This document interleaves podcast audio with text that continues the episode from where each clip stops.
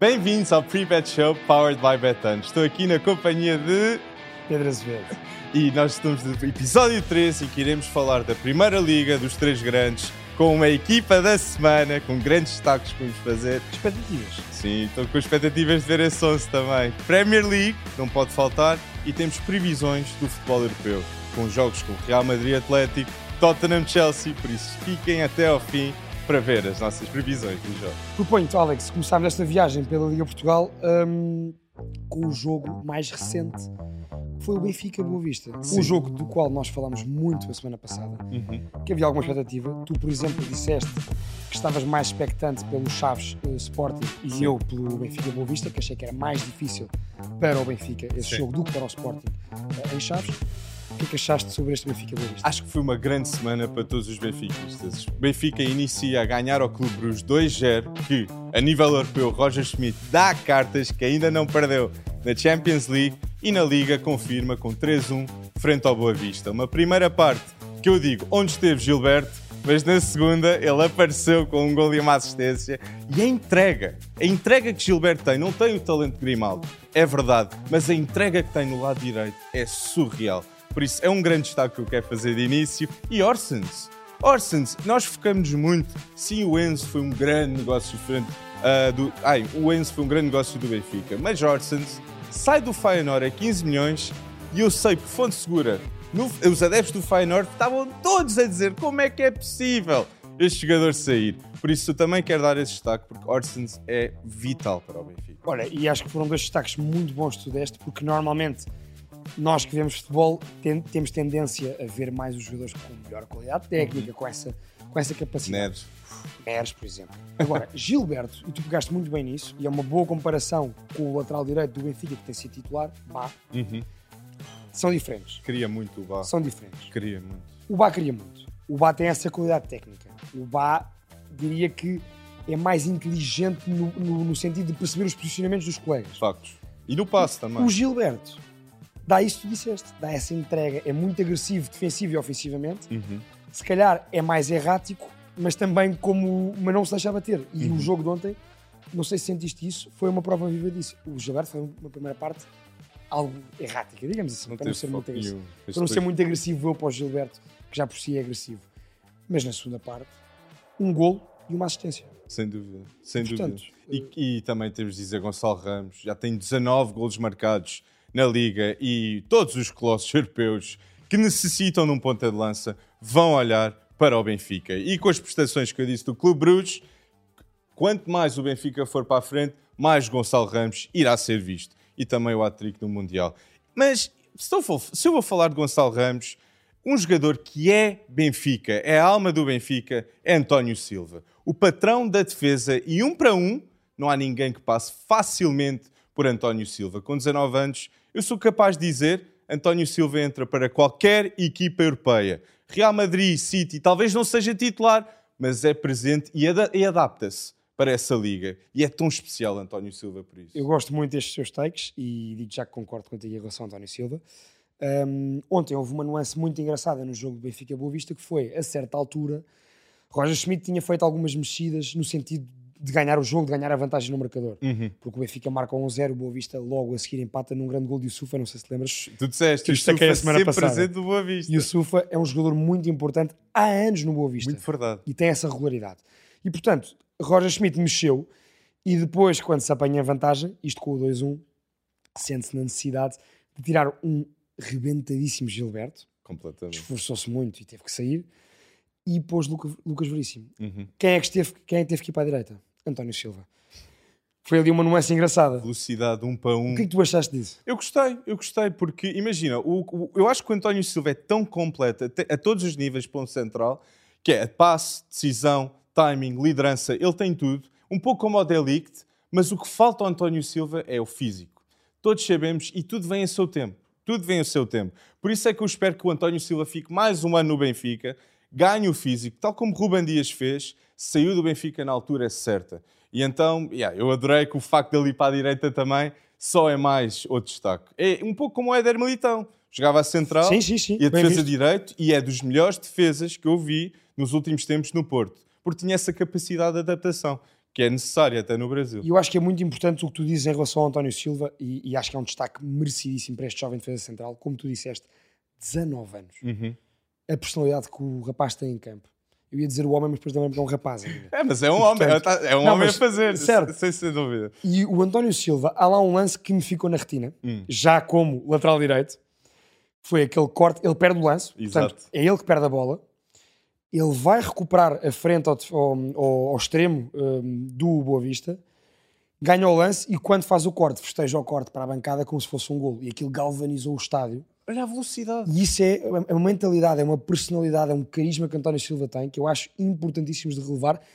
E pá, e deixa-me dizer-te isto, porque é sempre importante. A juventude com a experiência tem um professor muito bom ao lado dele, Nicolás Otamendi. Exatamente. E eu acho que o Roger Schmidt com o Roger Ball, ok, é possível porque há líderes. Há Otamendi, há João Mário no meio campo, que também é outro líder.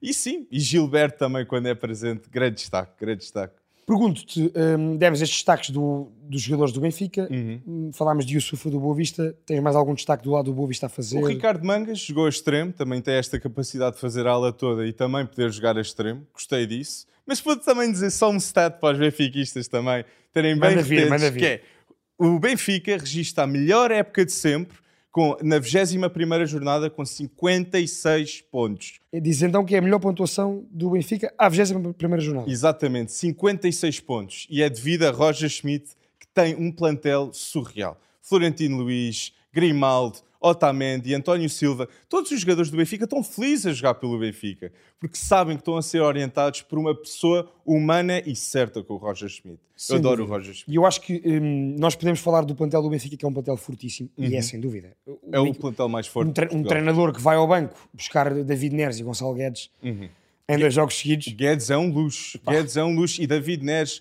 Rafa, ok. David Neres em espaços curtos, consegue criar. Rafa com espaço, tu não queres dar espaço ao Rafa. Ou seja, jogar contra este Benfica e fisicamente o Aursnes... Tens muita imprevisibilidade, não é? Ou seja, tu és treinador adversário, tu queres contrariar a equipa de Roger Schmidt e tu sabes que, pronto, há aquele plano inicial, contrariaste. Como Petit ontem na primeira parte, contraria muito bem o plano inicial do Benfica. Exatamente. Foi um plano muito semelhante ao de Bruges.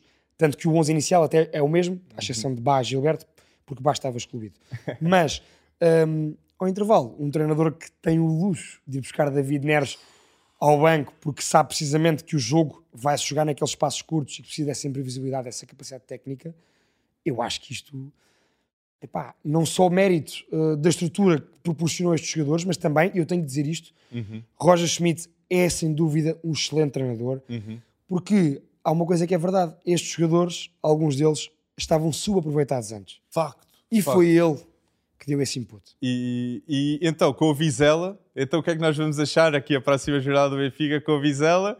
É mais uma vitória para continuar. Eu acho que o Benfica ganha em Vizela, mas é um jogo muito complicado. Eu tenho gostado muito deste Vizela do Tulipa. Já gostava. O Tomás Silva muito do meio campo e o Alex Mendes também. E o US-Men's National Team, fiquei um bocado surpreendido, um jogador americano.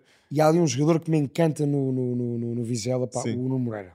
Okay. Gosto muito no Também era de Sporting. Tem boa formação e tem, nesta última época e meia, digamos assim, tem demonstrado, tem mesmo muita qualidade e acho que tem esse carisma para assumir mais responsabilidade. Ok.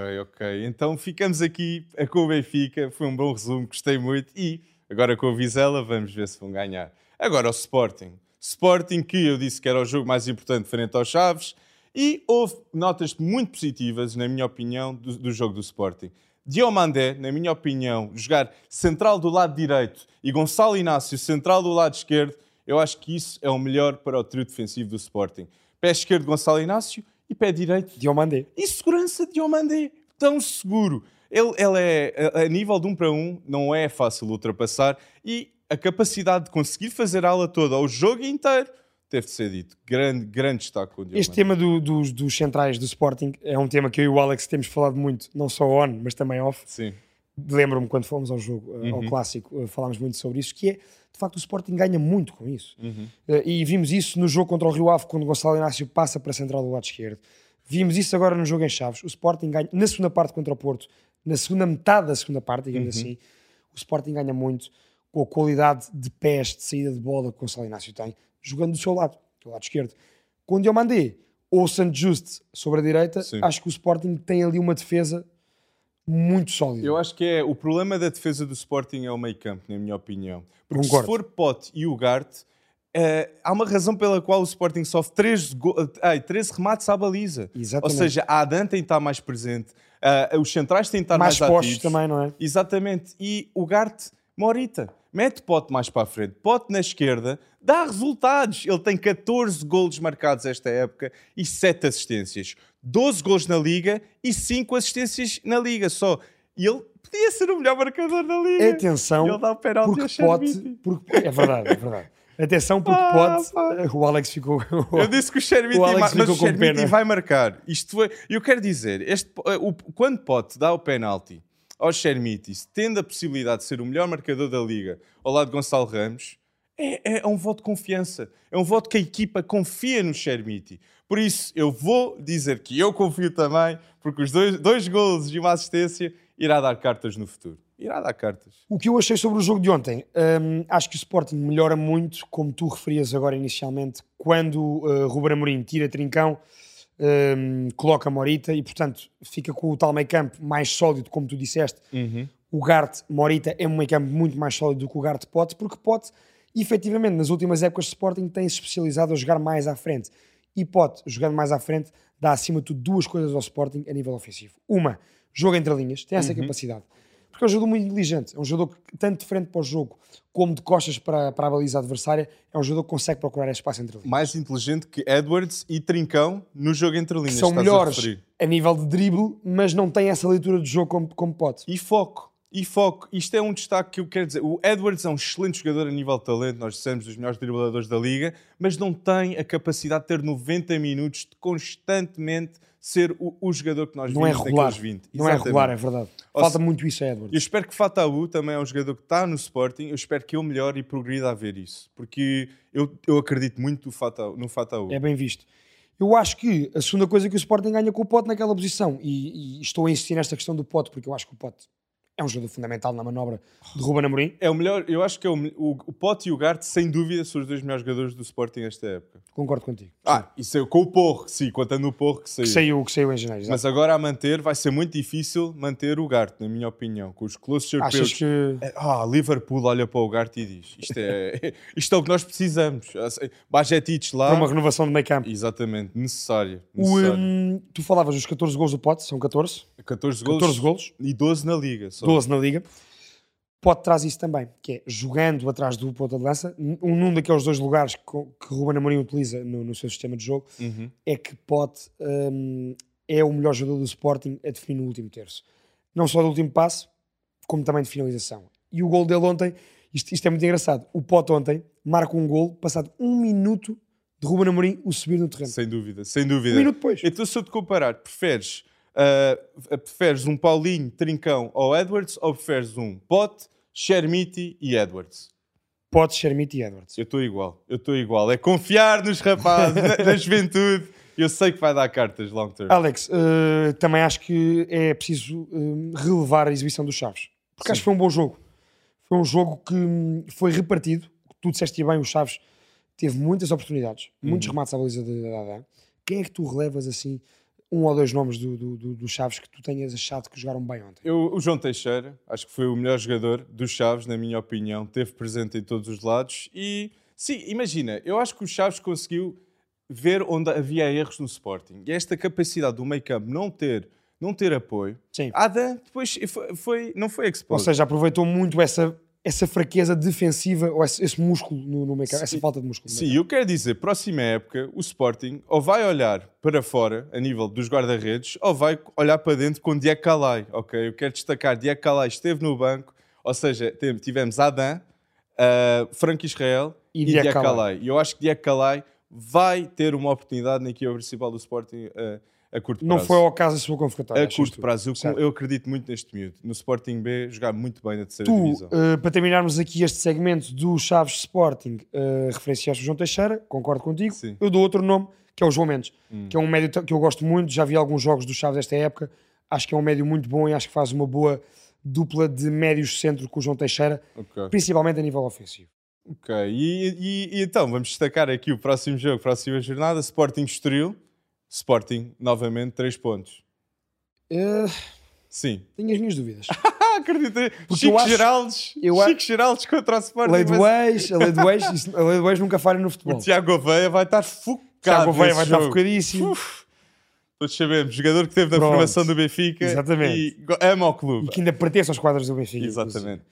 Agora, porquê é que eu digo isto? Porque eu acho que o Estoril está muito carente de pontos. O Estoril está numa posição... Perto com o Paço de Ferreira. Exatamente. Surpresa. Exatamente. Surpresa. E, portanto, eu acho que o jogo é muito importante para o Sporting, sim. Como nós referimos, o Sporting não pode perder pontos, não se pode dar esse luxo. Senão perde completamente o comboio da luta pela Champions. E o Estoril começa a ficar complicado.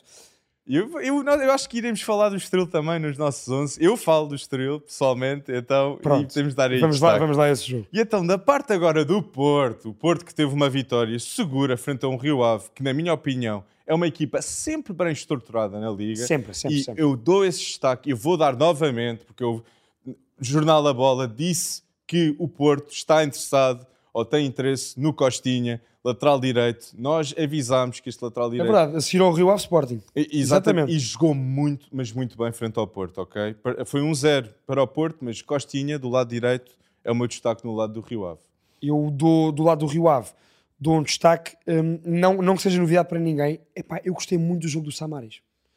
E acho que é engraçado ver isto num jogador que já jogou muitos anos num clube grande, Sim. que foi campeão nacional muitas vezes, e que teve a humildade de perceber que está noutro ponto de carreira, e eu acho que ele é ali o patrão do Rio Ave, e está ali numa de ensinar os miúdos com o talento que o Rio Ave tem. E, portanto, não deixa de ser engraçado ver isso num jogador que podia não estar para aí virado, percebes? Muito verdade. E, portanto, vejo o Samares a jogar no Dragão pelo Rio Ave, como se estivesse a jogar um jogo de Champions. E acho que isso é muito de salutar. E acredito que Samaris treinou junto com o Guga Gonçalo Rodrigues, quando esteve no Benfica. Exatamente. Que vai ser um destaque meu na equipa no 11, vou dizer isso. Mas do também meu... é meu, pá.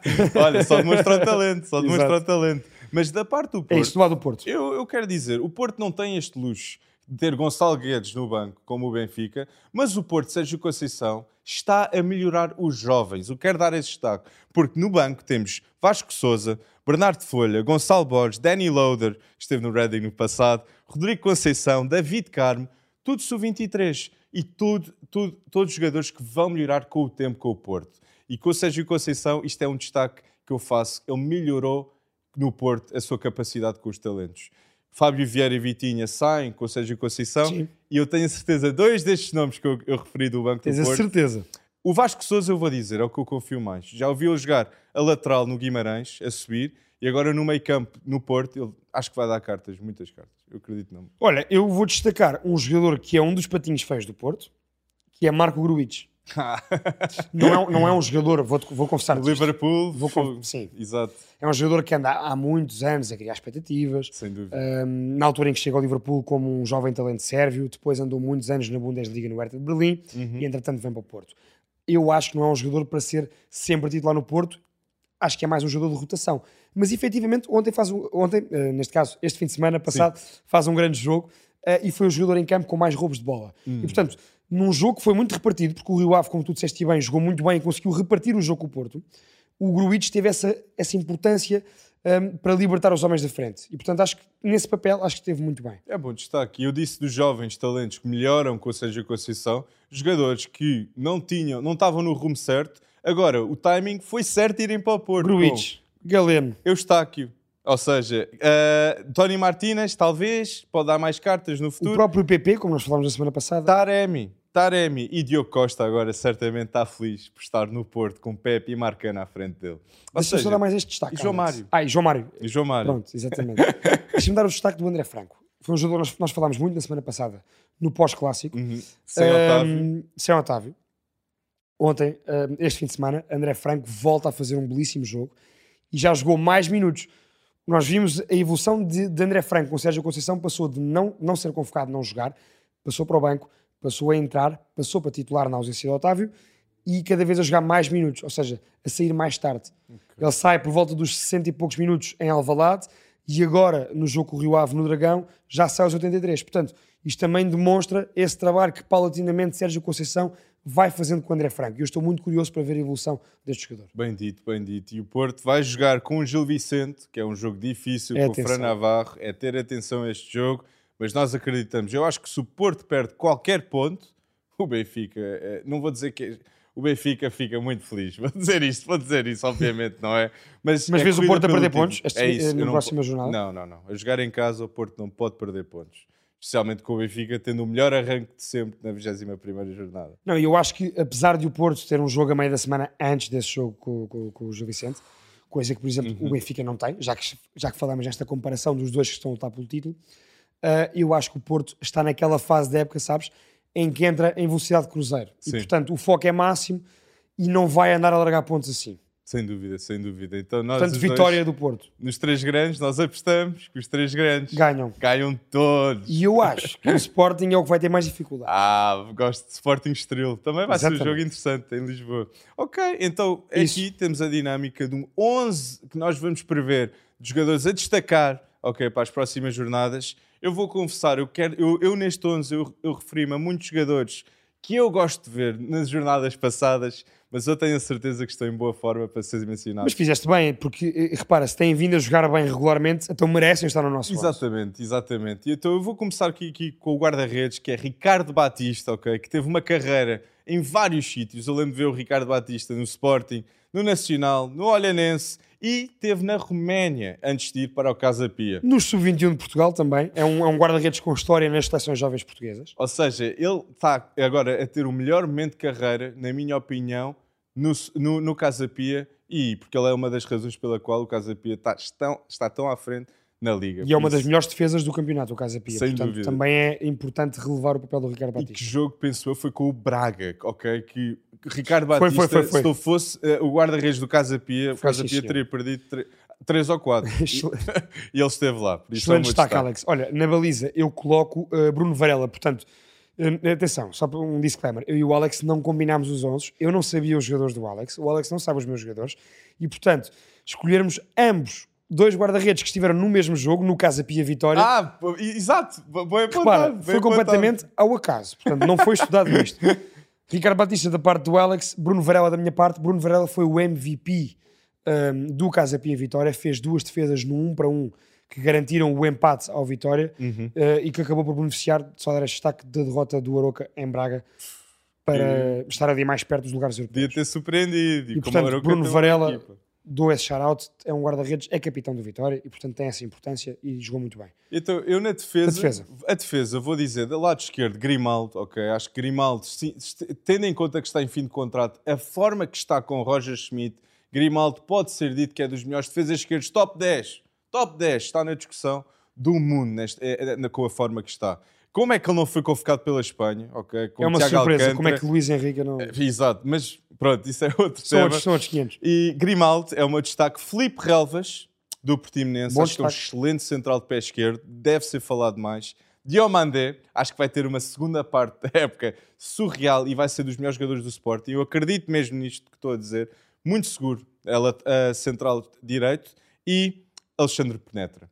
Alexandre Penetra teve 7 anos no Benfica, da formação do Benfica, um excelente jogador, sempre falado a subir e que tomou a decisão de arriscar, ir para o Famalicão. E eu fiquei surpreendido esta época, que eu estava habituado a ver Alexandre Penetra à central. Central de formação, exatamente. E está a jogar defesa direito. Defesa direito que tem uma capacidade de passe, criação e foco em campo espetacular, espetacular. E eu tenho a certeza que vai dar mais cartas no futuro. Alexandre Penetra na direita. Olha, eu na minha defesa a 4 também, isto foi outra coisa que não combinámos, na minha defesa a 4, eu sobre a esquerda concordo contigo, Grimaldo, sem dúvida, não só pelo jogo do Benfica com o Boa Vista, mas por toda a época que está a fazer, portanto Grimaldo tem sido um dos melhores jogadores do campeonato em todas as jornadas, consecutivamente. Centrais, vou destacar um central jovem que já falámos há bocadinho, portanto não vou dizer mais sobre isso, António Silva. António Silva tem que estar aí.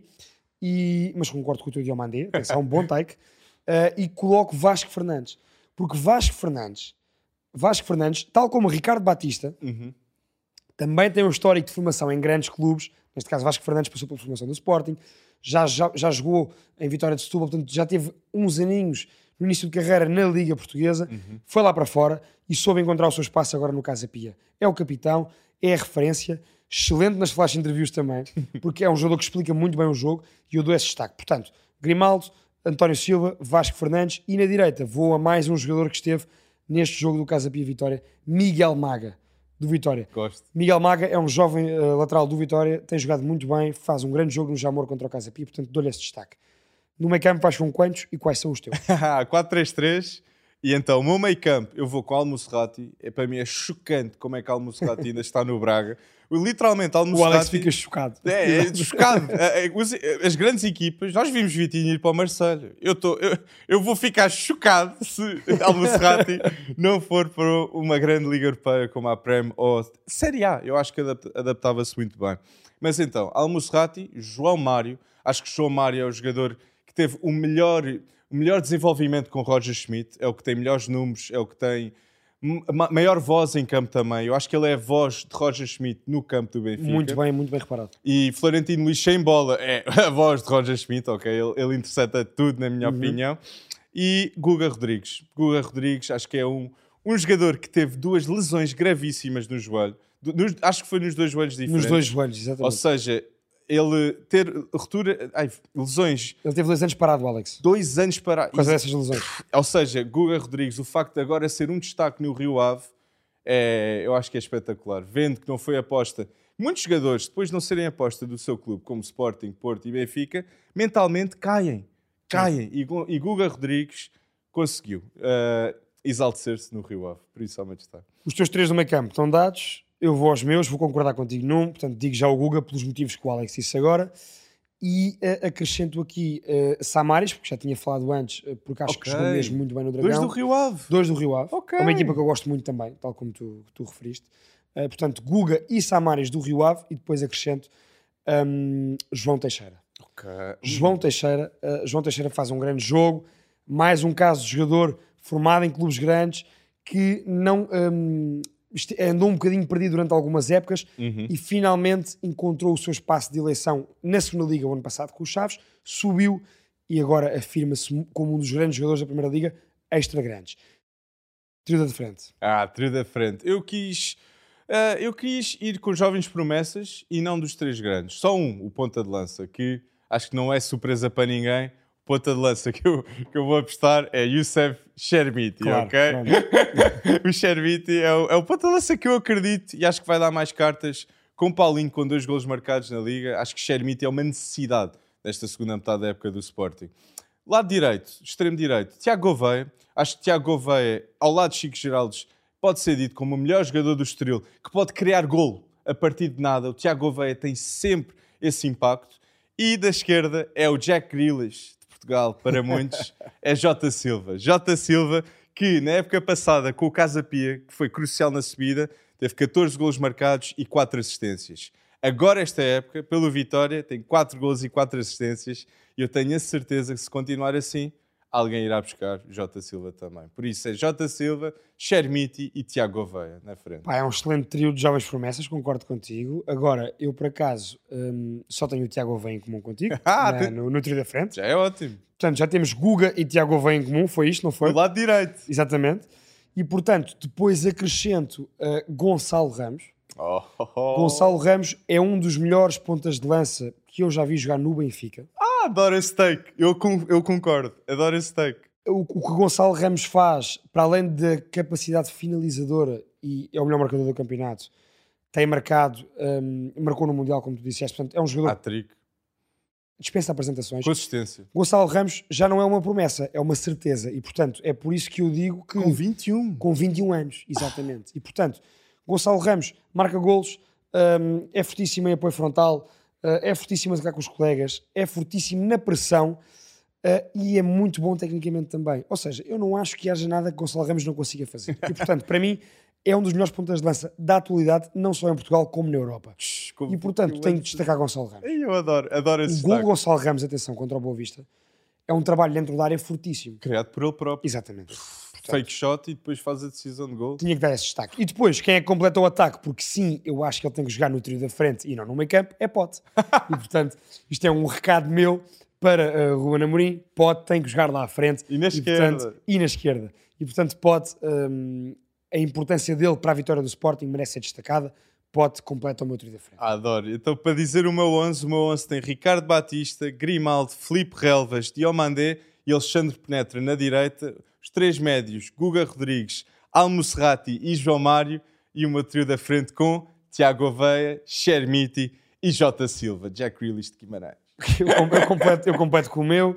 Bruno Varela, Miguel Maga, António Silva, Vasco Fernandes e Grimaldo. Depois a dupla do Rio Ave, Guga e Samaris, com João Teixeira do Grupo Desportivo de Chaves. E depois o trio da frente com Pote, com Tiago Oveia e com Gonçalo Ramos. E depois deixem nos comentários os vossos 11. Exatamente. E digam se concordam mais comigo ou mais com o Alex. E depois do próximo episódio nós iremos ver quem é que deu mais cartas. Exatamente. E agora, mudando para a liga com mais olhos no mundo, a melhor liga para muitos, a Premier League. Nós agora temos uma luta a 3 pelo título e uma luta pelo 4º lugar, que tem sido feroz com o Newcastle. E vamos destacar do nosso lado português, a nossa veia portuguesa a mostrar. Fulham. Exatamente. Fulham, que está a lutar pelo 4º lugar com Marco Silva, que tem Andrés Pereira, Palhinha no meio campo, William, Manor Salomão, Mitrovic, mas não há Mitrovic, há Carlos Vinícius, que nós já vimos no Benfica marcar golos. Cédric Soares juntou-se, Leno na baliza e, eu quero dizer, Tim Ream, central de 35 anos, norte-americano. É o melhor central que eu uma vez vi na Premier League americana. Eu vou dizer isso. Sim. Melhor defesa, se calhar, se contarmos o Tim Howard, guarda-redes, não vou dizer. Mas central é o melhor de sempre que eu vi. 35 anos de Tim Ream. Ou seja, isto tudo acontece porquê? Porque existe Marco Silva. Exatamente. Ou seja, os grandes têm de estar a dizer que é isto. Eu acho, Alex, que este trabalho do Marco Silva no Fulham é um trabalho com pés e cabeça. Porquê? É ele que começa a pré-época. Uhum. Nós sabemos que Marco Silva chegou à Premier através do Hull City para impedir que o City descesse. Portanto, não era ele que tinha preparado a época, não era ele que tinha escolhido os jogadores. Portanto, neste caso, o trabalho dele depois passou por Watford, onde fez um excelente trabalho que o catapultou para Everton. No Everton as coisas não correram bem, mas também não tem corrido bem a ninguém no Everton. Sim. Portanto, a culpa será mais estrutural do que individual de treinadores ou de jogadores. Sim. E agora então no Fulham, Marco Silva... O Fulham, atenção, o Marco Silva sobe com o Fulham de divisão e consegue finalmente fazer uma coisa muito difícil no Fulham que ninguém tem conseguido, que é deixar de acontecer o clube elevador. O Fulham é o clube elevador, é o sobe e desce. Sobe do Championship à Primeira Liga e volta a descer na época seguinte. Este ano já não vai descer e está na luta pelas competições europeias. Sim. Achas que vai conseguir ir à Conference ou à Liga Europa? Eu acho que não. Eu acho que não. Porque... Está na luta, mas depois... Porque nós temos Tottenham em 4º lugar com 42 pontos, Newcastle com 41 pontos, Newcastle que também é outro fenómeno de boas decisões. Sem dúvida. Defesa menos batida da Premier, Nick Pope, Trippier. Liverpool ganha porque Nick Pope é expulso cedo, ou seja, mais uma vez demonstra esta capacidade defensiva. Fulham em 6º com 38 e Brighton e Liverpool com 35 pontos. Ou seja, Liverpool irá melhorar esta segunda metade da época. Já se nota, não é? Com Diogo Jota de volta, Virgil van Dijk de volta, Luís Dias de volta. Ou seja, olhem os nomes que vão voltar para este Gakpo, já mais rotinado. Exatamente. E Bacetić, que foi uma necessidade ele jogar, mas agora é mais que opção. É a melhor opção para jogar. Sem dúvida. E shout-out para a Espanha, que tem Bacetić, Pedri e Gavi no meio campo futuro. Bem visto. Ou seja, esta luta do top 4 inglês... Achas que o Fulham acabará por cair dentro destas equipas que tu referiste? Eu acho que o Tottenham não vai acabar em 4º. Eu vou dizer isto. Eu acho que o Tottenham vai acabar... acontecer Tottenham. Eu acho que conta é sai do... Eu acho que sim, exato. Não ganha um título já há anos. Oh meu Deus, Harry Kane tornou-se também o jogador com mais golos marcados na história do Tottenham. Verdade. Há umas semanas. 260 golos, penso eu. Mas Conte não irá ficar a long term. E eu acho que próxima época o Doggy vem, Porro vai estar... mais aclimatizado com o clube, ou seja, há bons destaques, mas não sei. O facto de que temos o United tão forte com Eric Ten Hag, temos um Arsenal tão forte com a Arteta, Chelsea é que pode não estar tão forte, e no meio disto tudo pode ser. Eu diria que o Chelsea é a equipa que tem mais potencial, desde logo porque tem jogado tão mal e reforçou-se tão bem que só pode melhorar. E Graham Potter fica até o final da época, na tua opinião? Eu acho que fica. Acho que é treinador de projeto. Ok. Acho que vai acontecer isso. E, então, começa a próxima época, Graham Potter. Eu acho que as contratações que o Chelsea fez neste mercado já indiciam, ou seja, essa aposta na próxima época e não nesta.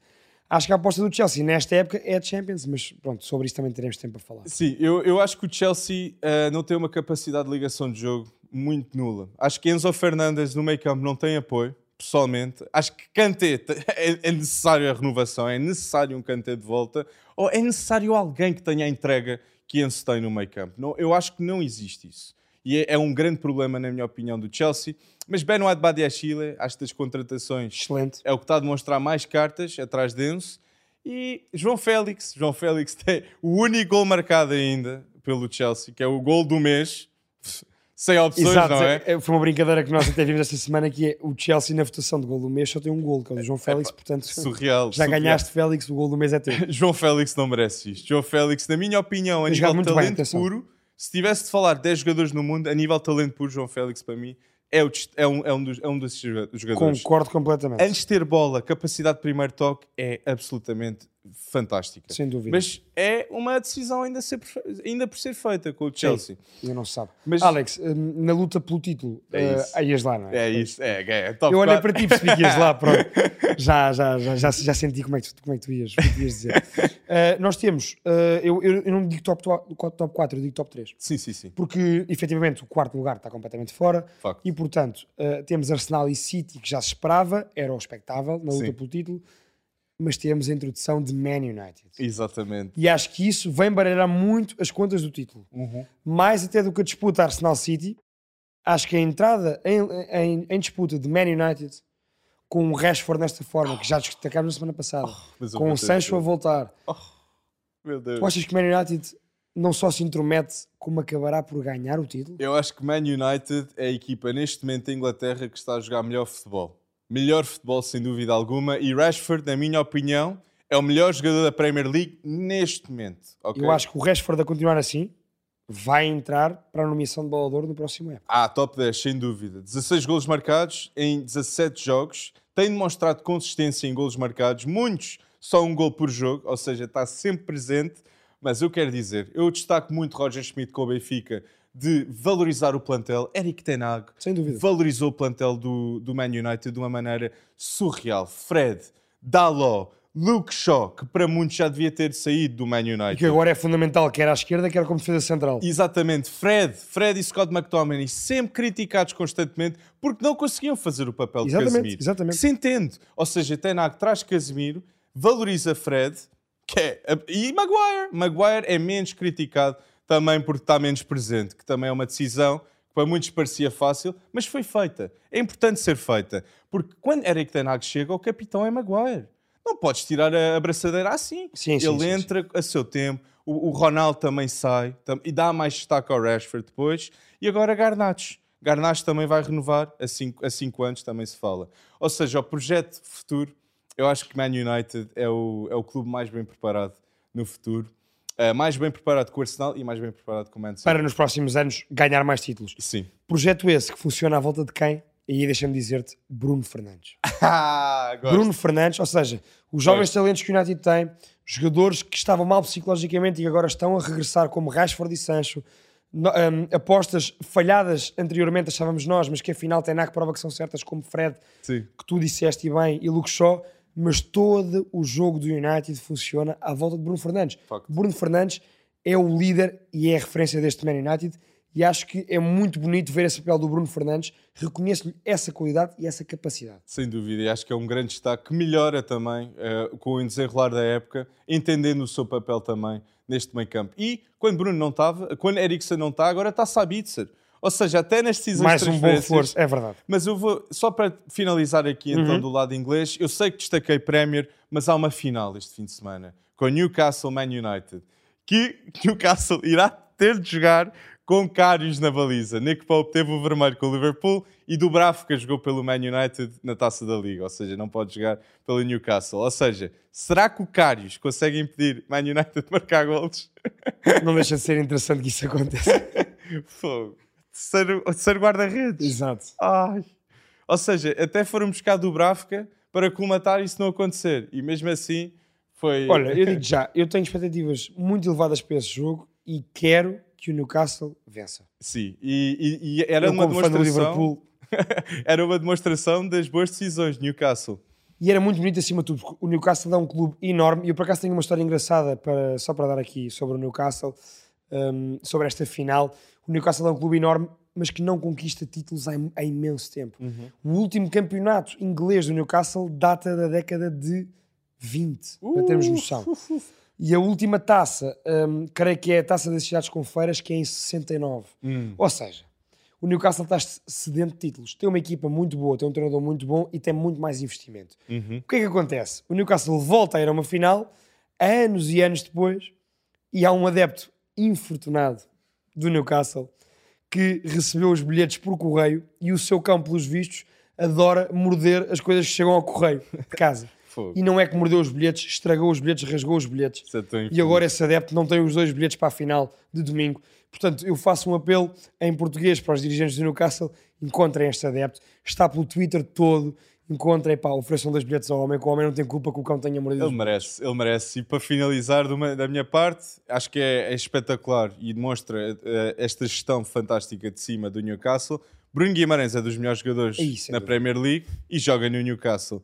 E conseguiram convencer Trippier a sair do Atlético e ser o capitão deste projeto novo do Newcastle. Tal e qual. Ou seja, estão numa final porque têm líderes e talento. Sem dúvida. Mas eu vou Man United, só para dizer. Mas pronto, se eu vou Newcastle, melhor ainda. Se eu vou Man United, já estou aqui a prever. Ou seja, temos aqui as previsões do pre-bet show que vamos ter de fazer e que mencionamos algumas outras ligas. Tens aí os jogos apontados que nós combinámos para falar sobre a próxima semana. E, portanto, o que é que tens aí para nos dar?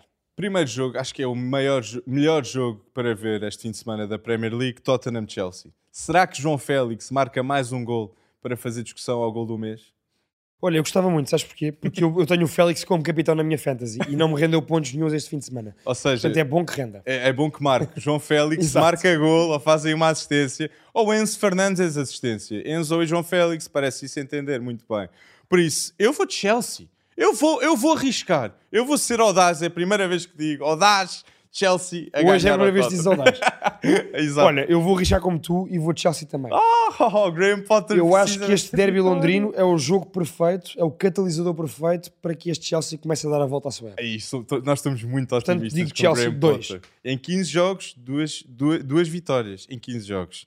Agora, segundo destaque. É isso. É La Liga. É uma liga diferente, mas há lá grandes jogos. Com Real Madrid... Atlético de Madrid, que é crucial para o Atlético. Se Atlético perde este jogo, perde posição para o Real Sociedade. Exatamente. Que joga com o Valência, que tem 6 vitórias, derrotas seguidas. É verdade. Quem vê o Valência no passado. Como o Valência. E pode descer. Está na discussão pela descida. Tu dizias que é fundamental para o Atlético, porque se perder a Real Sociedade afasta-se e também tem o Betis a pisar os calos. E portanto, ou seja, duas das equipas que melhor futebol jogam na La Liga. Portanto, o Atlético corre o sério risco de não ir à Liga dos Campeões da próxima época, o que seria devastador para as aspirações do clube colchonero. Agora, não é menos fundamental para o Real Madrid. Porque o Real Madrid, se não ganha o derby de Madrid, Alex, fica, na minha opinião, fora da luta pelo título. É La Liga. Eu acho que Barça ganha a La Liga. Eu acho mesmo que Barça vai ganhar a La Liga. E este jogo com o Real Madrid-Liverpool, eu acho que vão focar-se na Champions. Por isso iremos ver. Qual é que é a tua aposta? 1x ou 2? Eu vou... É Real em casa, é Real em casa. Vou X. Vou dizer que o Atlético vai com unhas e dentes, vai causar problemas. E eu acho que... Mas Vinícius Júnior tem de ser a peça fundamental a parar nesta equipa do Real Madrid. E Savic está com o que aconteceu no jogo passado. Estão picados. Savic deve estar com uma raiva. Ou seja, vai ser jogo. Olha, eu vou discordar de ti. Acho que o Real ganha no sábado o derby ao Atlético Madrid, precisamente com Vinícius Júnior como principal destaque. Portanto, eu vou Real Madrid. Ok, e agora mudando de liga também, há um destaque na Série A, Milan da Atalanta. Duas equipas que necessitam desta vitória. Eu vou dizer mais Milan, porque ganhou o Scudetto a época passada. Rafael é o melhor jogador da Série A a época passada. Ou seja, Mike Maignan pode estar de volta, que é uma baixa absolutamente gigante para a defesa do Milan. Ou seja, eu vou dizer que o Milan ganha e precisa de ganhar. O jogo que é em casa do Milan, exatamente, em San Siro. Eu vou dizer-te, só para dar essa informação também para quem está a ouvir e a ver, é que entre Atalanta, que é o 6º classificado, e Milan, que é o 4º, portanto, primeiro lugar em Itália de acesso à Champions, há apenas 3 pontos de diferença. Ou seja, este é o jogo crucial para a disputa da Champions em Itália. eu vou Atalanta 2. Atalanta vai ganhar em San Siro. É uma equipa que eu gosto muito, um projeto muito forte de Gasperini e, portanto, vou na Atalanta.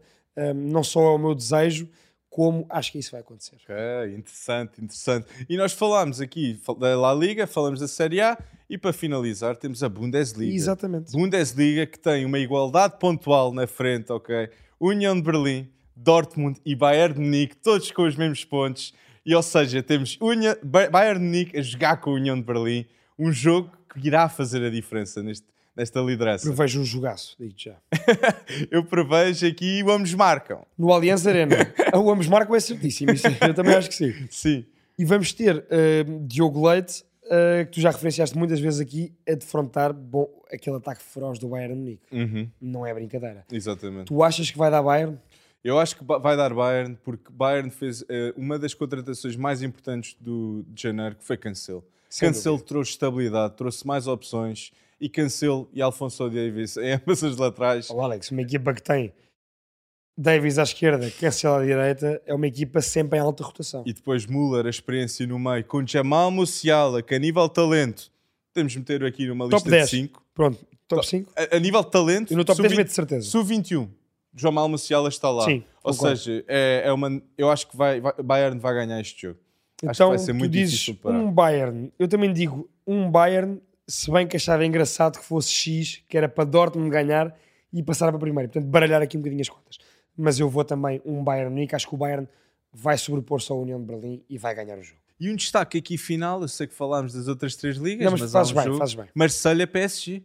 Marselha que ganha o PSG da última vez que defrontou os dois. E Marselha que, eu acho que, na minha opinião, tem uma verdadeira oportunidade de ganhar esta equipa do PSG, que está focada na Champions. É verdade. E o Marselha está a pisar os calços ao PSG, como já não fazia há muito tempo. Marselha que é um clube enormíssimo em França e, portanto, não deixa de ser engraçado ver outra vez o Marselha de volta à luta pelo título. E eu também acho, digo já, que vai dar Marselha, porque eu estou muito confiante.